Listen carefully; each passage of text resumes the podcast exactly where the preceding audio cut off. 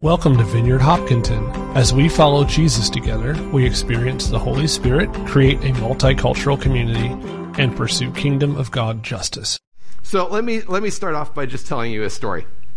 So when I was 22, I became manager at a, a bank branch, uh, credit union in downtown Columbus, Ohio, uh, which was a uh, fun uh, experiment for me at that age. Uh, everybody that I managed was between 20 and 40 years older than me, so I learned really quickly uh, the incorrect ways that I communicated uh, and the ways that I needed to adjust uh, how I was uh, interpersonally dialoguing with those that I worked with. Um, but it was a super busy branch, kind of constant, constant flow of people. So one Saturday morning, we uh, got there, we opened up. I was managing, and it was our main branch, so I was doing all the behind the scenes stuff that day. And other people were doing loans and, you know, teller work and all that stuff. So about 30 minutes in uh, to the morning, one of my coworkers came, comes up to me and she says, Stephen, there's somebody in line that I can't wait on. She's been a teller for like 20 years. So that kind of surprised me. So I, I looked into the line and she described who she was talking about. And I very quickly started to understand what it was that she was pointing out because you start to get this spidey sense when you've worked in those environments for, uh, for a little bit of when something sketchy is getting ready to go down. Uh, and the clothes seemed off. The, the distance kept from everybody around seemed a little unique. Uh, clutching a bag to his chest uh, seemed a little funny. And so I saw it and I was like, okay, so what are we going to do about this? Like, somebody has to wait on him. Um, and she's like, I just can't do it. And I looked at everybody else who was up on the teller line. I was like, okay, if you can't, nobody else can. So I opened up a teller window. So I go up, open it up, then I call the person to my window. The, uh, the guy comes up. He's hugging like an igloo lunch bag to his chest. He sets it on the counter, unzips it, takes out a trash bag, hands it to me, takes out a gun, points it at me, and says, Empty everybody's drawers into the trash bag. And I did what he said in that moment. I could tell from his eyes that he was high. The whole situation was fairly unnerving, so I was not smooth. I bumbled and fumbled and knocked stuff around a little bit, but I, I, emptied mine. Then I went to the person next to me and I pulled open their drawer and I emptied their drawer into the trash bag. And when I did that, them and the, the customer across from them both looked at me with like huge eyes. And so then I got to not only be the one who was emptying, but who was calming everybody else down as I was doing this. Like, it's okay. I'm going to keep going. And, you know, and I did that with all of the teller windows. I come back. The whole thing takes like 45 seconds. I was, you know, hustling as much as I could. And I come back to my window, I hand it to him. He takes the bag, he takes his gun, and he runs. I followed him in running and locking the door immediately behind him so that there would be no re-entry uh, at that point. Uh, locked the other door in uh, in the building, and then I walk in and I immediately have to be the manager who says, okay, so everybody take a seat. We're going to be here for a while. We were just robbed, blah, blah, blah. And like called the police, go through the whole thing. Uh, to make a long story short, it went as well as it ever could have in a situation like that. Uh, we, they, the police caught the guy right away, recovered all the money. Uh, I ID'd him that morning. You know, like by two o'clock, it was like nothing had ever happened, right? Uh, for most people, not for me probably, but um, by two o'clock, it was all done, finished, you know, walked away from it. What's interesting about that situation is I was the manager. I had been trained for that instance. Like they had put me through trainings for what to do when those sorts of things happen. I had no idea how I would actually act in the moments when the thing happened to me that I had been trained about until it happens. Sometimes in life, there are things that happen to us that we have no idea how we're going to react until the thing actually happens to us. And we're in this series on the story of Jonah, who's an Old Testament prophet. And I think this is true for Jonah. Because Jonah was called by God to go to Nineveh and to tell them that God was going to destroy them uh, because of the way that they've been behaving and because of their, their patterns of sin. And Jonah didn't know how he was going to act in that situation until it actually happened to him. Sure, he was a prophet, and that hypothetically means that he would go and do whatever God told him to go and to say. But what about when the thing that God tells him to do is different than what he's expected the whole way leading up to that point? How would he act in that situation? Because Jonah, if, if you remember, is a prophet to Israel. He is a Jewish man who is a prophet to Israel. That's very domestic, right? It's in the country. And here, all of a sudden, God shows up and says, okay, now you need to go and do international missions to a people group that you don't like. Good luck. He didn't know how he was going to respond until the moment when it actually came, when the rubber hit the road. He was surprised, we'll say. And his response to this shows so much about his character or lack of. Sarah talked about this a little bit last week, uh, and I want to reiterate because I think it's just so important that we understand who Jonah is and who Nineveh is for us to be able to actually get what it is that this whole story's about. So we're going to dig into that, and then we're going to look at chapter 2 of Jonah. So if you have your Bible, you can open up to that at, at any point. Uh, but first, I just want to pray and uh, just invite the Holy Spirit to come and to speak to us. Jesus, I just thank you for your presence this year. I thank you for your kindness and your goodness. Thank you for your love. God, I thank you that there's nowhere we can go that we can outrun you. There's a prevailing story throughout Jonah, it's that that we can't run away from you. You keep showing up. You keep moving. You keep giving us opportunities. You keep speaking love and life to us. And I thank you for that. I pray that this morning that, that we'll hear those cries from your heart to ours and that we'll reply. That we'll turn our gaze towards you, that we'll look in your direction and see what it is that you're up to in our hearts today. In Jesus' name, amen. Okay, so what's interesting about Jonah is that the only time that he's mentioned in the Bible, other than the book of Jonah, is in 2 Kings 14. So listen to what it says. Jeroboam II began to rule over Israel in the 15th year of King Amaziah's reign in Judah. He reigned for 41 years, and he did what was evil in the Lord's sight. He he refused to turn from the sins that Jeroboam, son of Nebat, uh, had led Israel to commit. Jeroboam II recovered the territories of Israel between Lebo, Hamath, and the Dead Sea, just as the God of Israel had promised through Jonah, son of Amittai, the prophet from Gath Hepher. So the only prophetic word that Jonah ever gives, which is so kind of funny because his book is placed squarely in the prophets. He never gives a prophetic word in the entire book uh, of Jonah. The only one that we're told about is one that he didn't actually, like, we don't even know what words that he says, and he gave it to an evil king. Uh, now, God gives prophetic words to evil kings all the time. That, in and of itself, is not necessarily a bad thing.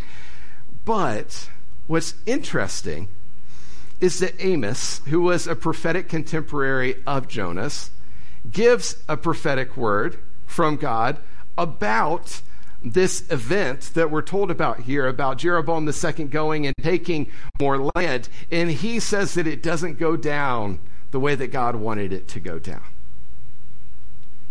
He says that there was something kind of fishy about it. So Amos has good character. Jeroboam II does not have good character. And Jonah's a little bit more tilted towards Jeroboam II, which I think implies slightly iffy character. I'll just leave it at that. I won't say he has flat out bad character, but it might have been a little iffy at this point, which honestly shouldn't be surprising if you know how the story plays out. So that's who Jonah is. What about the other main character in this story? Nineveh. Nineveh, the town and the people that Jonah is called to go to. Nineveh is in Assyria. The Assyrian Empire was one of the big dogs in those days, very powerful. But during the period of Jonah's life, it was actually in one of its least strong uh, times as an empire. Uh, it had some uh, leadership upheaval, uh, a little bit of backbiting, and so there was some room to grow for everybody else. And that's why Jeroboam II is able to take back the land that he took back. That would eventually go back to Assyria about 100 years later, and Assyria would come and take all of the Israelites into exile at that point. So, just so that we're clear, the Assyrians are bad people. They are bad guys. That is kind of the reality of the story. They did terrible things to lots and lots of people. Uh, they did terrible things to women and children, things that I'm not going to even come close to going into detail on. They were cruel, they were power hungry, and they were greedy. Jonah was sent to give a prophetic word to bad people. Maybe we could say that the bad prophet was sent to go give a prophetic word to bad people, but you know, that's that's kind of in between. So let me ask you a question. Introspective time. How would you feel if God called you to go give a word of repentance and change to one of the evil dictators that we know?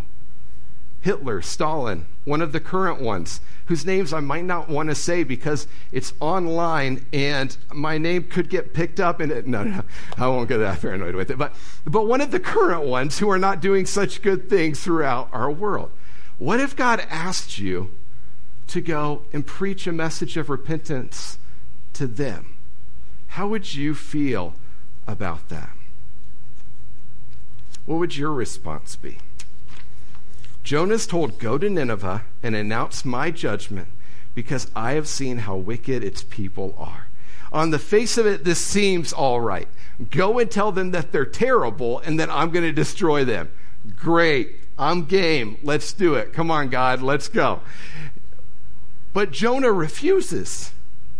Why would Jonah refuse a message that he obviously wanted to give? Why would he refuse to do the thing that God's asking him to do? Jonah 4 2. So he complained to the Lord about it. Didn't I say before I left home that you would do this, Lord? That's why I ran away to Tarshish, because I knew that you are a merciful and compassionate God, slow to get angry and filled with unfailing love. You are eager to turn back from destroying people. I don't think I've ever heard a happier whine in my life. I'm glad that Jonah knew that and that that's true. Why did Jonah refuse? He refused because he knew who God was. He knew what God was going to do. He knew how God always works in our world. That God is kind, that He's forgiving, that He would forgive those who repent, and that He would save them from sure destruction, that He was loving towards all people uh, at all times. And He didn't believe that the Assyrians deserved to be saved. He thought they deserved to get destroyed. That's what Jonah decided that they deserved. So think about this. If God called you to go to one of the said dictators that you're thinking of in our world, bad people in our world, to preach repentance, how would you feel in that moment? Craig Groeschel was preaching on this, and he said, Perhaps you can relate. Maybe someone has wronged you and hurt you or hurt someone that you love. And the word of the Lord comes to you, and the word of the Lord for you is to forgive them to forgive as you've been forgiven. And you look and you go, they don't deserve it. I don't feel like forgiving them. I know that's what God wants me to do, but I don't want to. I can think of people who have hurt people that I love. That if God asked me to go to their house and offer them a chance to repent, or be destroyed, that I would struggle because of the same thing. I'd be afraid what if they choose repentance? What am I going to do then if they say, okay, I want to change? Because I know what God will do in that moment. I know what God's response would be in that spot. Maybe you can think of a few names that would fit that for you. People who have done things that have wronged you in tremendous ways. And many people would say that your feelings, that my feelings, uh, like what Craig Groeschel said, that I know that that's what God wants me to do, but I don't want to. Many people would say that that's perfectly valid and fine. Many people would say, okay, let's do it. I'm just walking away from that. And I was thinking about this, and I remembered the shooting at Mother Emanuel Church in Charleston, South Carolina, five, six years ago, something like that. And I remember watching the court case. Maybe you watched it too, where the, the family members all came on. Uh, I think it was on screen. I don't think most of them were in the room. And one by one, these people who had had family members and loved ones murdered, they extended grace and an offer towards forgiveness to the man who had murdered people that they loved. And I remember watching it and being like, this is kind of insane. I mean, does he even deserve this? Does this even like fit with what they should be doing right now? Why would they act that way in their moment of extreme pain and suffering? Because I know that you are a merciful and compassionate God, slow to get angry and filled with unfailing love. The word for merciful here is a word that is only used for God. It cannot be given to human action. It is God and God alone's own character and response that only He can have. And those beautiful people in South Carolina figured out something that Jonah never realized in his entire life as we go through this whole story that forgiveness is who God is. That God is both just and merciful at the same time. And that when we try to withhold our forgiveness from somebody else, that we're just allowing ourselves to stay in captivity. But here's the most important thing that Jonah never learned that they learned. You are not in charge of who God is. I am not in charge of who God is. God is forgiving. God is kind. God is loving. He's merciful and he's compassionate. And when Jonah runs, he's trying to stop God from being who God is. Listen to what he does in Jonah 1 Throw me into the sea and it'll become calm again. I know that the terrible storm is my fault. And so they picked him up and they threw him into the sea, and it stopped at once. And the sailors were all struck by the Lord's great power. And they offered him a sacrifice and vowed to serve him. Friends, don't mistake what Jonah just did for humility. Jonah isn't offering the sailors a way to live, he's offering a way for him to keep running away from God. He's trying to still continue to control God's actions by saying, Fine, you can't make me go if I'm dead. Toss me. That's what Jonah's doing in this moment. He's controlling, he thinks, God in this very moment. So now we finally get to this part where I'm supposed to cover for today. So, uh, verse 17.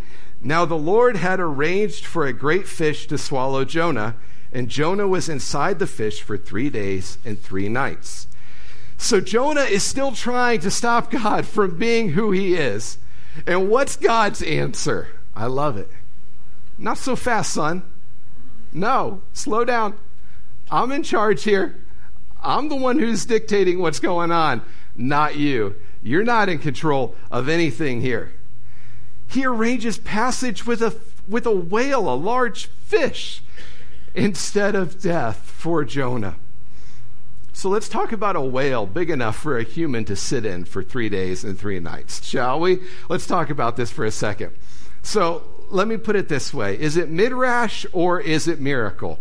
Midrash, other than being an uncomfortable word, means uh, an ancient style of writing, of storytelling. I'm sure it sounds beautiful in, in Hebrew, but it does not in English. Uh, that is a way to convey or interpret biblical truth in narrative exploring questions of ethics or theology through elaborating or embellishing an event in the text.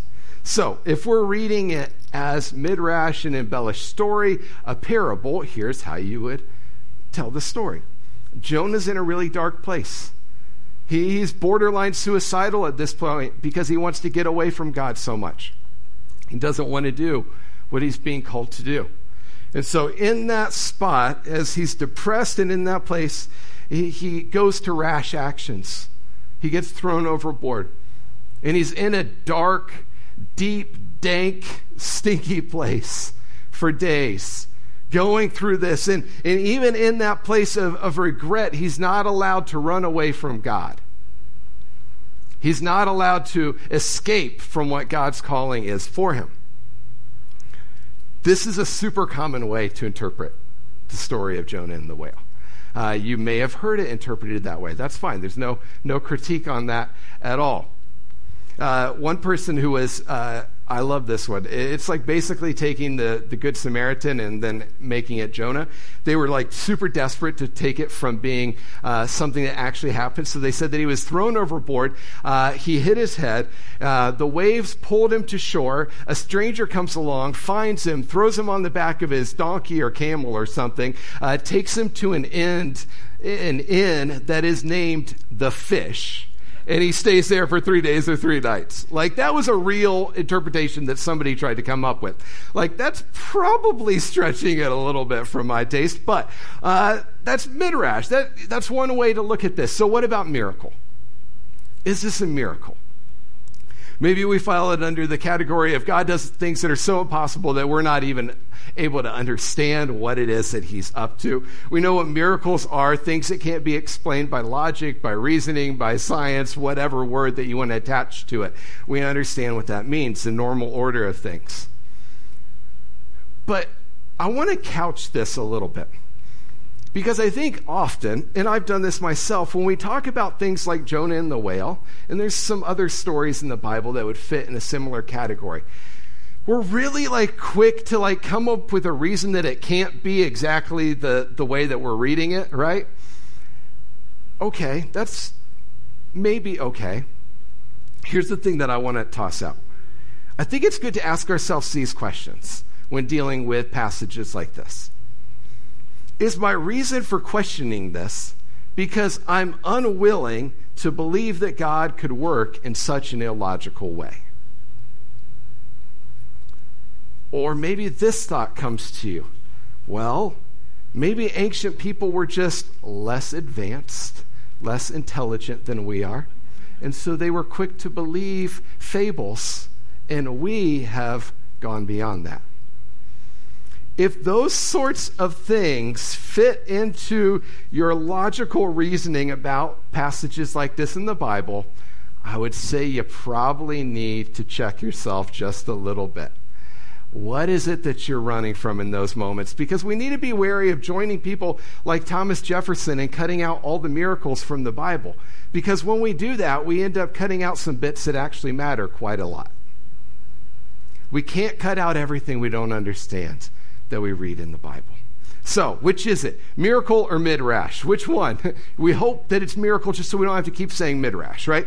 Uh, but historically, it's almost unanimously, uh, in, for the Israelites, for the church, been thought of as kind of factual. This is what actually happened.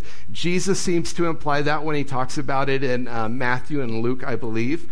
Uh, he seems to think that it's historically accurate. Here's what we're told God arranged for a fish to swallow Jonah when he's sinking to the bottom of the ocean. Uh, I don't understand how all that works. So I would say, you know, miracle midrash, you figure that out for yourself. I would say, though, we want to categorize it under a category of mystery. And here's what mystery means in the Bible it does mean, of course, an, an intriguing puzzle. How we always think about mysteries, right? Something that we want to figure out and understand. But in the Bible, mystery always moves from being an intriguing puzzle to being this, to being a marvelous plan or purpose, once mysterious, that God has now revealed. A marvelous plan or purpose, once mysterious, that God has now revealed. So, the real question for me as I read this story is how do I move from this just being a, an intriguing puzzle that I want to figure out to it actually being uh, something that God is using to reveal himself in his plan in our world. How do I get to that spot when I look at this? Christopher Hall, a theologian, wrote that if God is really God, then we must draw near to him with the delight that comes from knowing genuinely what can never be understood fully. We cannot control who God is and what God does. But we can learn from who God is and we can accept what it is that he's up to. God set this up to help Jonah to learn from what it was that he was running from, to learn in that space and in that place, and to provide a space for Jonah to be able to repent. So let's talk about what happens in the belly of a whale. Let's read Jonah 2. I am actually going to read it, so let's look at it. Then Jonah prayed to the Lord his God from inside the fish, and he said, I cried out to the Lord in my great trouble, and he answered me. I called to you from the land of the dead, and Lord, you heard me. You threw me into the ocean depths, and I sank down to the heart of the sea. The mighty waters engulfed me. I was buried beneath your wild and stormy waves. And then I said, O Lord, you've driven me from your presence, yet I will look once more towards your holy temple. I sank beneath the waves, and the waters closed over me. Seaweed wrapped itself around my head. I sank down to the very roots of the mountains. I was imprisoned in the earth, whose gates locked shut forever. But you, O Lord my God, snatched me from the jaws of death. As my life was slipping away, I remembered the Lord, and my earnest prayer went out to you in your holy temple. Those who worship false gods turn their backs on all God's mercies, but I will offer sacrifices to you with songs of praise. I will fulfill all my vows, for salvation comes from the Lord alone. Then the Lord ordered the fish to spit Jonah out onto the beach. What an ending to that trip, vomited up by a large fish. Just when he thought it couldn't get any worse, probably did. So Jonah's going where he doesn't want to go. He's doing what he doesn't want to do. He's being led by somebody that he probably doesn't like that much. Sound about right? That's kind of where we find our hero at this point. And he's allowing his bitterness and his anger to lead him instead of allowing the calling that God has for his life to lead him in the direction that he's going. So, what can we learn from Jonah here? Here's the first thing Jonah ran. We need to stop running. We have to stop running. Psalm 139 I can never escape from your spirit. I can never get away from your presence. If I go up to the heaven, you are there. If I go down to the grave, you are there. Jonah was running from something then someone that he could not escape. And instead of allowing that to be good news as it should be, you can't get away from God. When you think you've gotten away, he's still going to be there. When you think you're at your lowest, he's going to be there. When you think that you've reached the spot where you've done the thing that is so bad that God can never want you to be in his presence, he's still there. That is good news. That's the good news of the gospel. And Jonah takes the good news of the gospel and tosses it out and says, I'm running the other way. He allowed his bitterness to lead him instead of the joy that's found in the presence of Jesus. Are you running? Maybe the most important thing you could do today is stop. Stop and see where it is that he's at. Here's the second thing Jonah bought into his own lies. Listen to verse 4. Oh Lord, you've driven me from your presence. Sounds all poetic when we read it in there in the flow of everything, but did you catch that? Lord, you've driven me from your presence. Is that actually what happened? Like at all in this story? No. God didn't kick him out of his presence. He ran. He went the other direction, but he started to change it. Now, all of a sudden, like because he's saying it in a prayer, it seems like the right thing. It seems like what actually happened. No, it's not. It's a lie. He's telling himself lies, and he's allowed it to sink in so deep that now he believes that it's actually the truth in this moment. Basically, Jonah's saying, God, you obviously need me to do this. So I'll do you a solid and I'll go. You obviously couldn't do this without me, so I will show up and do the thing that you're unable to do without me and all my might from the belly of a whale. Uh, like, Jonah distorted the truth so much that he thought he was doing God a favor. Friends, if you're believing your own lies, start listening to the truth that Jesus has for you. The safest place you'll ever be is in his presence. He's never going to kick you out. He's never going to run away. You can't escape him because he's always there. That's the truth. Allow the truth of what he actually says to be your truth. And then look at verse 7. As my life was slipping away, I remembered the Lord. The third thing to learn in the belly of a whale is that we need to remember accurately. Stop believing the lies and remember accurately what's going on. Jonah believed that he was the one who made things right. He believed as he's praying this that he's the one who corrected stuff and got it on the right path. But he was remembering it wrong because God arranged for a fish to swallow him. He had nothing to do with that. He didn't order it on Airbnb or hotels.com. He didn't like want to do an exciting vacation adventure. And so he looked it up on TripAdvisor like God did this. He had nothing to do with it. All he did was get thrown out of a boat and he couldn't even do that by himself. Remember accurately. Remembering it's one of the most used words in songs and poems in the Old Testament. Over and over and over again. And any time that it's used, it's used to talk about the actions of God for his people, the ways that God's protected, the ways that he's provided, the ways that he's saved. Remember what God has done and how he's done it and the ways that he's provided for us. Remember, remember, remember. It's always used to describe the actions and activity of God. And here Jonah's using it to describe his actions within the most recent past, and he's not even remembering it correctly. He's placing himself in the position of God, and that's faulty. So, how do we remember well? Starts by remembering things like this, like what David Benner wrote God's love has nothing to do with your behavior. Neither your faithlessness nor your unfaithfulness alters God's love to the slightest degree. God's love is absolutely unconditional, unlimited, and unimaginably extravagant the more you remember who God is and what He's done, you're on the right path. You'll be loved. Here's one thing that Jonah didn't learn in the belly of a whale, but that he should have. I don't know if you noticed it. He never repents for anything. There's no, I'm sorry I ran away. That was childish. I shouldn't have done this. You know, forgive me. Thanks for being nice and not letting me die. Like, there's nothing. There was no repentance in this entire prayer that he prays. It's much more of a, I was dying. You saved me. Thanks, I guess.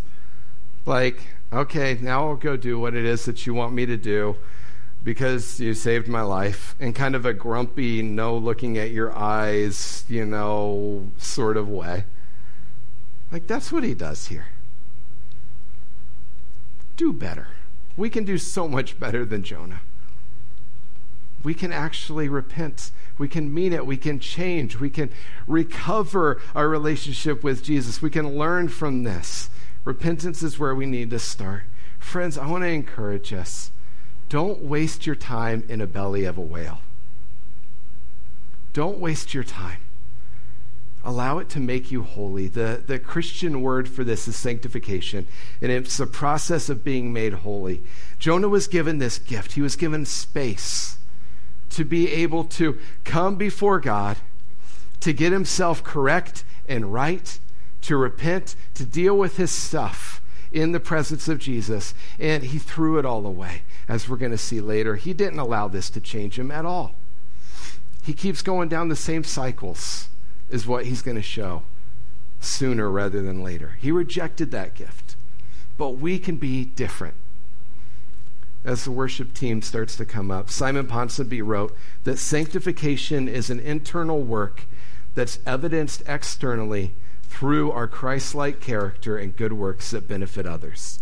Sanctification is a holy habit through the habitation of the Holy Spirit. Sanctification is a journey. You don't know what you're going to do until a situation happens. But you've been formed by Jesus, sanctified maybe in the belly of a whale. If you've gone through the things that Jesus has called you to and the places that He's led you, you'll be in the right place to see what God wants to do when He puts you there. And Jonah 2 9 says, I will offer sacrifices to you with songs of praise. And as we stand, we're going to worship. And I think that that's the place that we begin, as we begin in a time of worship, uh, of, of acknowledging who God is, of focusing our hearts on His holiness, His goodness, His kindness, whatever it is that you need to connect with Him about this morning. Use this space to be your belly of a whale with a lot less stinkiness. You're welcome to be a place where you can be made holy like Jesus as we focus on our good God. So let's pray.